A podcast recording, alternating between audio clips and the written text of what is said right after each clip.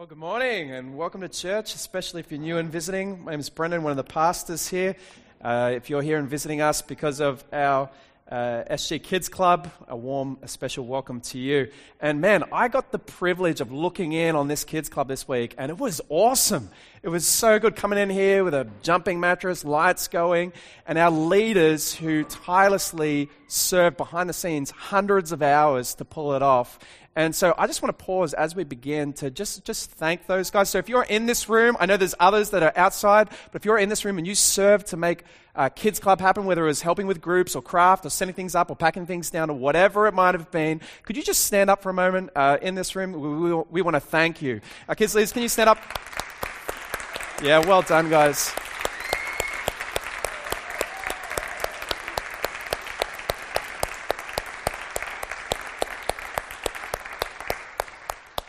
Man, to be in Kindy again would have been awesome to be a part this week. So good. Well, we're going to read a section from one of the biographies of Jesus' life uh, to begin uh, our time together this morning. So if you have a Bible with you, open it up to Matthew chapter 18. If you don't have a Bible, it's okay, it's going to be up on the screen. Matthew chapter 18, uh, verse 21. Uh, this is the word of God to us this morning, church. Matthew 18, 21. And I'm going to read this and then pray for us as we begin. Then Peter came up and said to him, Lord, how often will my brother sin against me and I forgive him? As many as seven times? Jesus said to him, I do not say to you seven times, but seventy seven times. Therefore, the kingdom of heaven may be compared to a king who wished to settle accounts with his servants.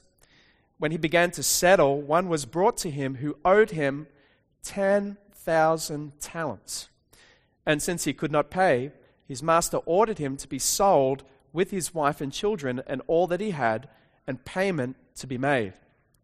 So the servant fell on his knees, imploring him, Have patience with me, and I will pay you everything.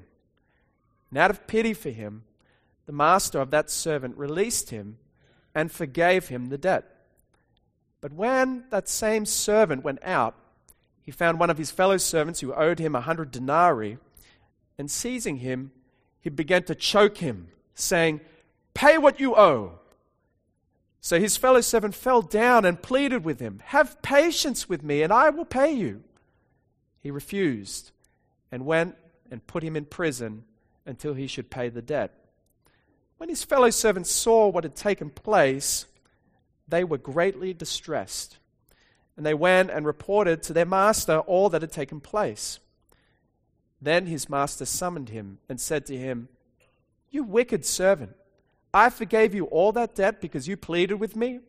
And should not you have had mercy on your fellow servant as I had mercy on you?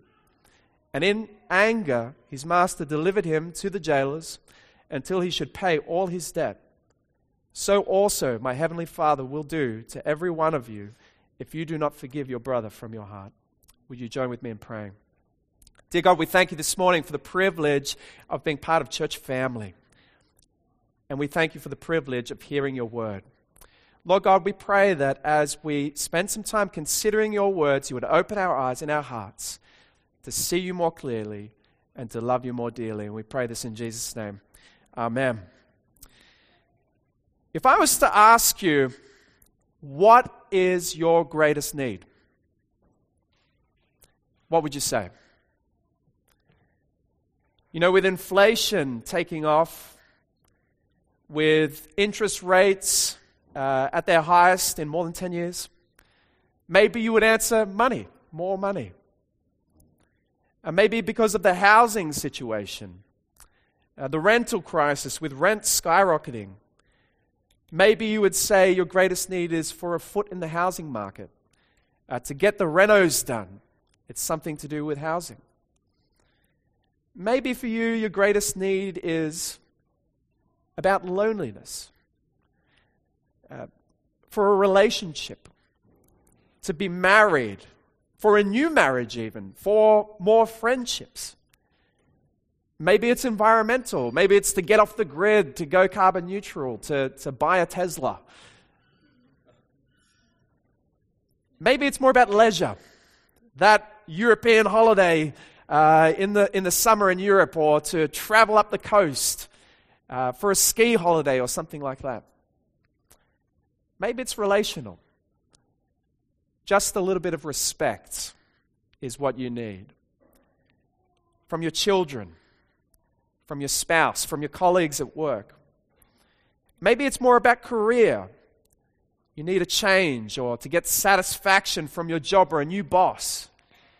Or here's a need that's highly unlikely to make it to the top of your list, and that is the need to be forgiven. It's true that there might be some here that are deeply aware of their personal feeling, uh, failings and feel that need to be forgiven. Maybe there's some people here who uh, have struggles in their marriage with perhaps unfaithfulness and you feel deeply hurt. Maybe as a friend, you've deeply betrayed someone and, and, you feel that need. Maybe as a parent, you've, you've caused hurt to your children. Or maybe that's just something more in general that you've done that's so bad that you struggle to admit it to yourself and you think, how could I ever be forgiven? Maybe. Uh, if that's you today, we're going to be sharing a message that has great hope for you. But that's not most of us. No, that's not most of us at all. That's not how we intuitively think about ourselves in this neighborhood, is it? You know, we believe ourselves to be good people. We're by and large conservative. We, we've gone to the right schools. We're hardworking, law abiding. We're tax paying. We're fiscally responsible. We're usually carbon neutral, globally minded, occasionally volunteering, generous, good citizens. Need to be forgiven? Well, forgiven for what? Forgiven by whom? More than that, increasingly in our culture, forgiveness is something that's viewed as morally wrong.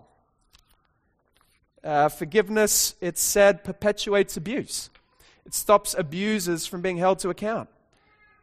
Uh, abu- uh, forgiveness, it's said, is to, to be about gaslighting victims, blaming them for the crime of failing to forgive. Uh, it, it, it looks to many like a weak response to injustice and hurt. It's better to call them out, it's better to cancel perpetrators uh, of wrong than to forgive. And the result is that it's increasingly common to hear things said like this We will never forget, and we will never forgive. Uh, even more than that, seeking forgiveness, it's just plain difficult. I was reflecting on this week, you know, I got a little bit angry with uh, one of my little boys. Uh, he's about two years old, or uh, just a little bit over that, and uh, I realized, you know, I need to say I'm sorry for doing something wrong. So I kind of went in there to say, you know, Daddy's, uh, I just, uh, well, Daddy just when he was, it feels so tough to say it. Um, and then you say, Well, you forgive daddy. I, what I did was wrong. I, got I shouldn't have been angry at you. It's okay, daddy. You know, it's so sweet. But it's hard even for little children. How can you say that our greatest need is to be forgiven? It doesn't make sense. It seems difficult, it seems wrong, it seems unnecessary. Well, that's what this message is all about. If you're taking notes uh, this morning, I've entitled it The Forgotten Need. And I've got really three points for this morning, but one real aim, and that is I want to convince you this morning. I want to convince you that forgiveness really is at the heart of our deepest needs. So let's dive right into the passage this morning with point number one the limits of forgiveness. Well, as we start looking at this passage, it's probably worth with uh, starting with something of a definition. What even is forgiveness? Uh, the basic idea of the most common word used in the Bible, in the New Testament, is to dismiss or to release. A wrong is incurred, a price should be paid, but I embrace the cost and release you from paying for it. And that cost could be emotional, it could be physical, it could be financial, it could be reputational, it could be relational. I embrace the cost and release you from paying it. You know, if I lend you my car, my new car, and you drive into a pole and write it off, but you're not covered under the policy, and you come to me and you say, Brendan, I can't afford to pay for it. I can't afford to replace it. And you plead with me to forgive you if I forgive you, the cost of my car doesn't disappear. I'm choosing to pay it instead of you. See, forgiveness, it's a, it's a kind of voluntary suffering. I, I choose to embrace the pain instead of you embracing it. Uh, Tim Keller puts it this way in his wonderful book called Forgive. He puts it this way He says, To forgive then is first to name the trespass truthfully as wrong and punishable rather than merely excusing it. Second, it's to identify with the perpetrator as a fellow sinner rather than thinking how different from you he or she is. It is to will their good. Third, it is to release the wrongdoer from liability by absorbing the debt oneself rather than seeking revenge and paying them back. And finally, it is to aim for reconciliation rather than breaking off the relationship forever. If you omit any one of these four actions, you are not engaging in real forgiveness. I love that. Naming what has happened as being wrong, identifying with that person, releasing them from the debt, and aiming, where it's possible, to be reconciled. See, the obvious question any dis- discussion of forgiveness raises is but how far is too far? What are the limits of forgiveness? See, you won't be able to live long in our neighborhood without having to extend some forgiveness. I mean, just one, straight off the bat, one easy example of where it will be required in this neighborhood is driving on weekends in Hornsby. I mean, if you've ever driven on weekends in Hornsby, you realize there's a lot of people that obviously don't drive during the week who do drive on the weekends. And you'll find yourself pretty quickly stuck behind someone, some, some poor person, uh, doing 15 Ks an hour in a 60 zone, and uh, you're going to need to, plaster up a whole bunch of forgiveness in that moment. Turning right without indicating, uh, coming out, pulling out straight from the curve with no warning. Uh, but that's a trivial example. There are serious examples. It's a matter of time before someone in life seriously wrongs you. And so, how many times should you forgive? And this is exactly the question that Peter wants to ask Jesus in our passage. What are the limits? Read with me verse 21 of our passage. Then Peter came up and said to him, Lord, how often will my brother sin against me and I forgive him? Is it as many as seven times? See, Peter is one of Jesus' closest disciples, and he's got a reputation as being a bit of a strong personality. And he's quick to jump in with his opinions. And he comes to Jesus with a question. And to his credit, he comes having understood that forgiveness is important. And so he asks Jesus seven times. You know, seven times the limit of how many times I should forgive. And when you stop and think about it, that's actually pretty generous, isn't it? Uh, imagine with me a close friend sinning against you seven times. It's quite a lot. Uh, that close friend, uh, first of all, they steal something that you love, and then they come back and they apologize for it, they admit to it, and then they go away, and then they lie to your face, and they come back and they apologize for it, and then they go away and they slander you publicly, and they come back and apologize for it, and they destroy a prized possession, and they come back and they apologize for it, and then they severely judge your intentions, they come back and apologize for it. That's only five. Seven times, seven rounds. Surely that's enough. Surely anything beyond that would be unreasonable, right?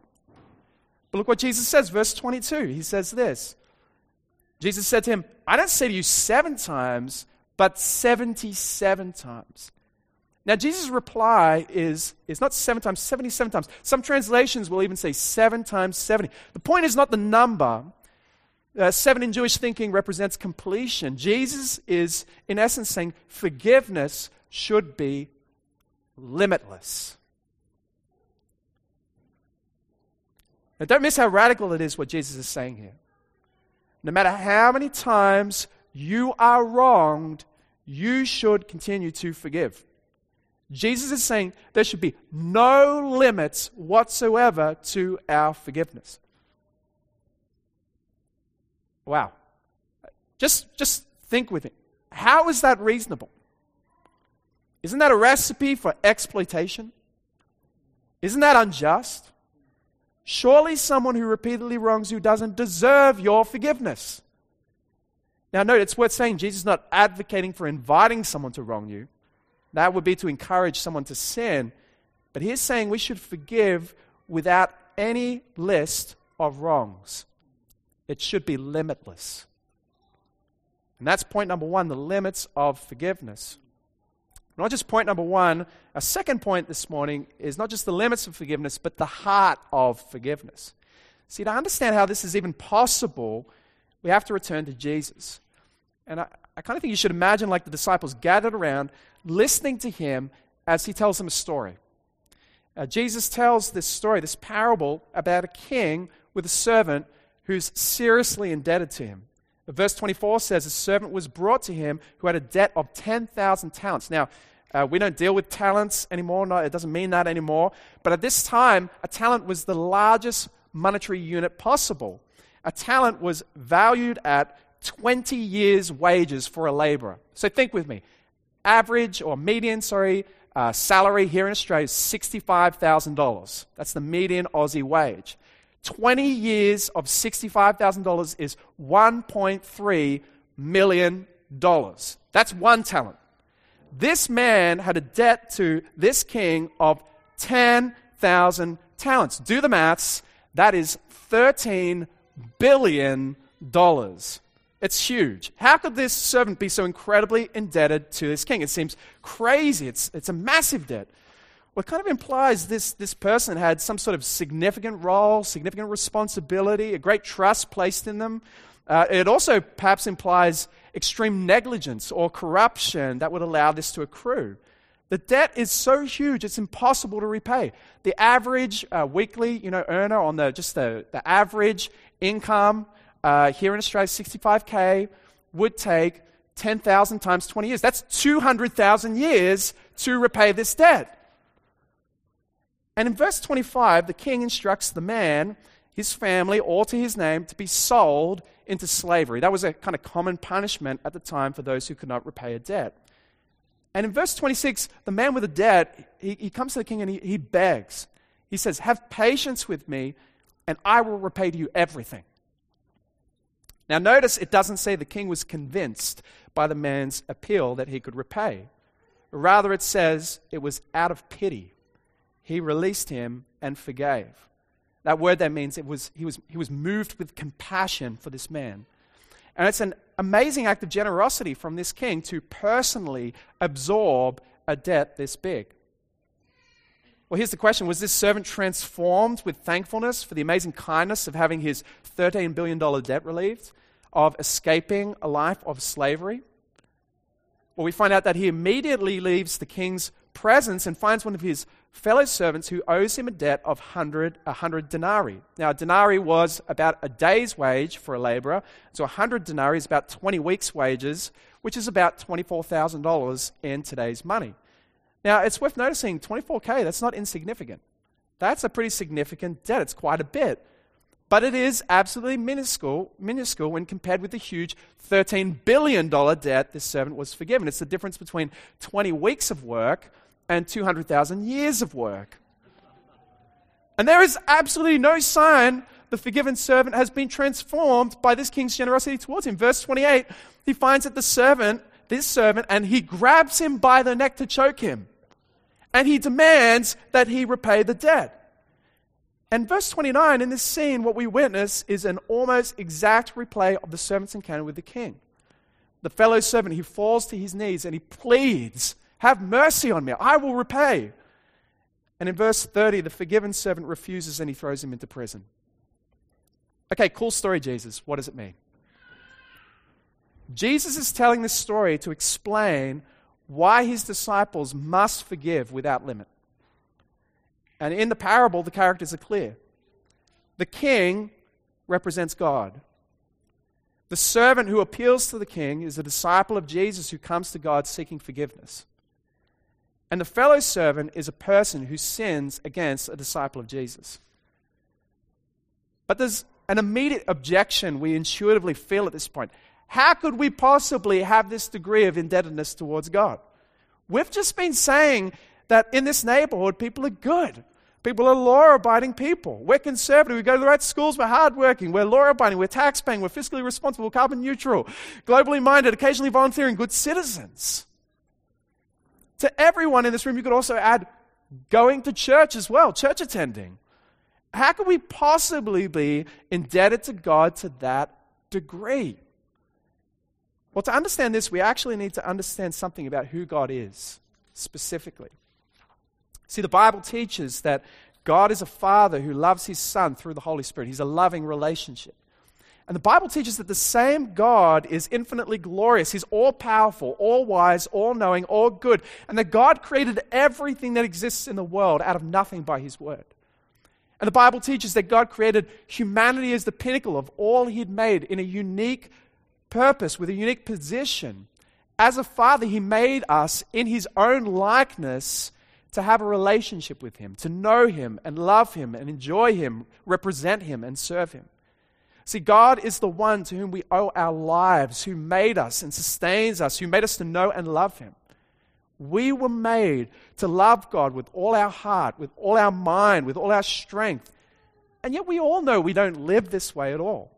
Any honest self examination reveals that we've all failed to live according to this purpose, to love God as we should. We have wronged God.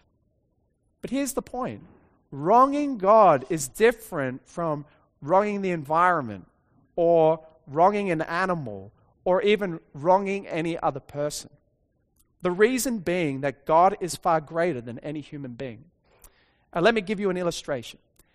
Imagine yourself walking past a park bench, and on this park bench, you see a man seated at the park bench holding a butterfly in his hands. And the man grabs the wings of the butterfly and he pulls them off. You look at that and you think, that's a bit strange, it's a bit cruel, you probably wouldn't say anything, you'd walk on by. Imagine the same scenario walking past a man sitting on a park bench, and in his hands he holds a tiny little bird. And he grasps its wings and pulls them off. Now, at this point, you'd be a bit freaked out by what this man is doing, and you'd probably scurry on by and try and avoid this person. Now, imagine this man sitting on a park bench, and in his hands he holds a puppy and he starts pulling at the legs of the puppy. You might intervene at that point uh, because such is the cruelty to this animal and do something about it. Now imagine this man sitting at the park bench and holding in his hands not a puppy but a baby. Now, what makes the small bird so greater a wrong than the butterfly? And what makes the puppy so greater a wrong than the small bird? And what makes the child such an even greater wrong than the puppy? The answer is it's the in- increasing value of the creature involved. As the value of the creature increases, so the wrong increases as well. We would call doing that to a child murder. Now consider the significances of wrongs done to God Almighty Himself. Listen to how God describes Himself. Isaiah chapter 40, He says this Who has measured the waters in the hollow of His hand? And marked off the heavens with a span, enclosed the dust of the earth in a measure, and weighed the mountains in scales and hills in a balance? Behold, the nations are like a drop from a bucket and are counted as the dust on the scales. Behold, he takes up the coastlands like fine dust. To whom will then you compare me, that I should be like him, says the Holy One? Lift up your eyes on high and see who created these he who brings out their hosts by their number, calling them all by name, by the greatness of his might, and because he is stronger in power, not one is missing. See, the Bible teaches God is the maker and sustainer of all that exists. Infinite in power, infinite in might, infinite in wisdom and in goodness. Therefore, wrongs done to God are infinite in their cost because he is a being infinitely worthy of our love and adoration. And yet we run into a huge problem at this point. But Romans 3:23 teaches us for all have sinned and fall short of the glory of God. See, this is the heartbeat of Christian forgiveness. Understanding that we have an incalculable debt before God Almighty. See, the problem with the illustration of the $13 billion debt is actually that the debt is too small. Our debt towards our Maker is far larger because He is infinite in value and worth. To be forgiven of that debt is to experience life transformation. How could you ever hold something against another person if so much has been forgiven of you? This reality compels all that have experienced the forgiveness of God to forgive others. It is the only appropriate response to having re- received God's mercy. And that, friends, is the heartbeat of forgiveness. But not just that, finally, the third point we're going to look at today is, is not just the heartbeat of forgiveness, but finding forgiveness as well. See, if what I've been sharing so far is true, that we all carry an immeasurable debt towards God, forgiveness really is our greatest need. And yet, the crucial question this raises is how can we experience this forgiveness? This is such an important question to ask because the truth is that for this servant that initially pleaded with the king for forgiveness, he did not in the end receive it. Uh, read with me again verse 32 of our passage. It says, Then his master summoned him and said to him, You wicked servant, I forgave you all that debt because you pleaded with me. And should not you have had mercy on your fellow servant as I had mercy on you? And in anger, his master delivered him to the jailers until he should pay all the debt. So also, says Jesus, my heavenly Father will do to every one of you if you do not forgive your brother from your heart. See, the king summons the unforgiving servant to himself and he rebukes him. He should have been transformed by the generosity that was shown to him. Instead, this servant has been acting like a king, threatening another servant of the king and refuse, uh, refusing to forgive that servant's debt despite the king's forgiveness. See, the question I've been asking this week is what was the ultimate failure of this unforgiving servant? Well, it wasn't simply that he failed to forgive his fellow servant. That would be to focus simply on the external, the outward fruit, the superficial. See, Jesus actually gives the real reason, the real heart behind the issue in verse 35. He says, So also my heavenly Father will do to every one of you if you do not forgive your brother, where? From your heart. See, his ultimate problem was that his heart was unaffected by the incredible mercy of the king towards him. There wasn't any real contrition or repentance. Perhaps he thought that he was entitled to the king's mercy. He was a high value asset to the kingdom. Perhaps he secretly questioned the king's goodness. He felt it was a fair reckoning for his service. Perhaps he questioned the king's management abilities. He felt the debt was unfairly accrued. Perhaps he simply re- re- was relieved to escape punishment which he felt was too severe. The reasons for his coldness of heart are not told us. All we know is he remained unmoved by the king's mercy. More seeing an opportunity to, to expand his own personal wealth, he refuses to reciprocate by forgiving his fellow servant and demands immediate payment. See, the simple truth is you cannot truly believe you are the recipient of incredible mercy and remain unmoved. You know, our natural instinct as people receiving amazing mercy, I, I would say, is just to burst into tears. To be overcome with joy and thanksgiving and responding kind to others. The amazing reality is that the parable Jesus is telling these disciples is but a dim reflection of the mercy he would go on to extend to those who come to him. See, Jesus shares the story of a servant who is summoned by a king and seeks forgiveness, only to go out and act like a king in the way he treats others. While Jesus is the king who comes to act as a servant to pay a debt that doesn't belong to him. Now, we've been talking this morning about forgiveness and how it involves being willing to take upon yourself someone else's cost, how it's a kind of voluntary suffering for someone else. And this is exactly the purpose for which Jesus came. God the Son himself came to pay our debt in full. Jesus puts it this way in Mark 10:45 he says, "Even as the Son of man came not to be served, but to serve and give his life as a ransom for many." The truth is that we owe an immeasurable debt to God for how we've treated him. And we deserve to be thrown to the jailers. And yet God the Son came to give us an immeasurable gift to bear in his body the full cost of our sin that we might be forgiven.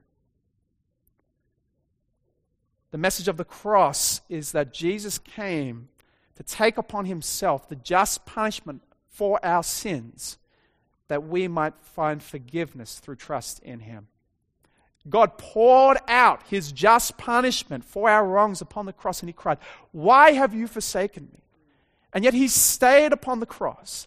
He bore the punishment in full and cried at the end, It is finished. So you cannot truly believe that you're a sinner in need of saving and see what Jesus has done and remain unmoved by it. To see God's heart in Jesus' willingness to suffer on the cross is to be transformed. It's to receive Him as your God and King and desire to rightly love and serve and follow His example and forgive others. You know, just as we end our time uh, here this morning together, I just want to pause and briefly reflect on just kind of two possible applications of this word, this story from Jesus this morning. The first is that if you're here this morning and you're a follower of Jesus, the cross of Jesus means that there is no place for unforgiveness. See, this is not to say that forgiveness is easy. In a broken world, it's a matter of time before you're, before you're wronged in a way that it will feel almost impossible to forgive. This is also not to say that you can simply flick a switch and forgive. I was talking to someone even last night. The truth is, forgiveness is often a process. And it may involve a daily decision to trust God, to bear the cost, and forgive each and every day for years at a time. And this doesn't mean ignoring sin, we've said. It often involves telling the truth about the wrong that has been done. Nevertheless, in light of the mercy shown to us in Christ, we must forgive. You know, maybe you're here and you know that there is unforgiveness towards someone in your heart right now. And maybe you're here and you're a spouse and you've been keeping a list of wrongs against them that you periodically bring up to remind them. Maybe you've got a friend at school who betrayed you or rejected you. Maybe a business partner who lied to you, someone who cheated on you. Maybe you've suffered abuse at some point. Maybe it's emotional, physical, maybe even sexual. Well, the right application of this message is to go to the Lord Jesus in prayer, to thank Him for the cross, and to ask Him to help you to forgive. But secondly, you might not be here and you're a follower of Jesus. You might be here and you're new to Jesus. You're, you're not a follower of Jesus. You're here as a guest. The right application of this message is to trust in Jesus and receive His forgiveness. And if that's you, uh, the, the very next thing that, that you need to do, I mean, we want to thank you so much for being here, but is to simply acknowledge that you have a debt to God that you can never repay. To thank Him for Jesus and put your trust in Him. And we would love nothing more than to help you in that process. And so I just invite you, if, if, you're here as a guest and that is your story, talk to the person who brought you or come and visit us at the Welcome Center. We would love to help you get to know Jesus more.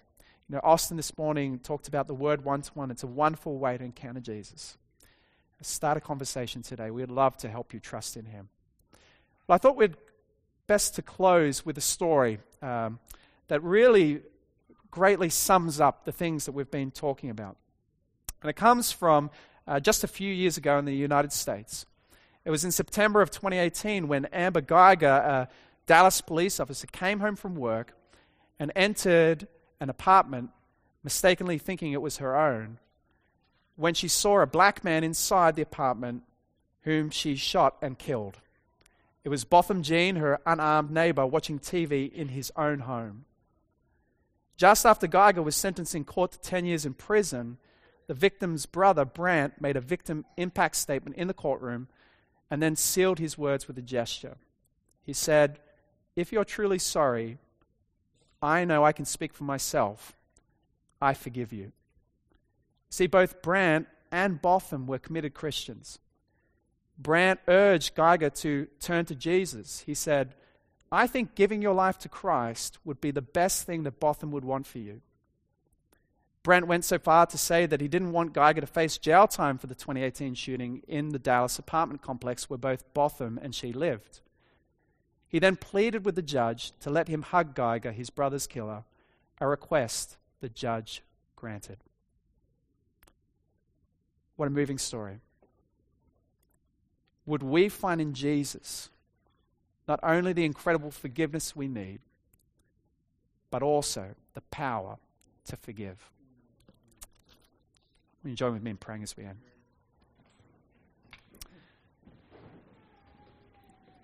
Lord God, words cannot describe the incredible thankfulness we feel as we survey your wonderful cross.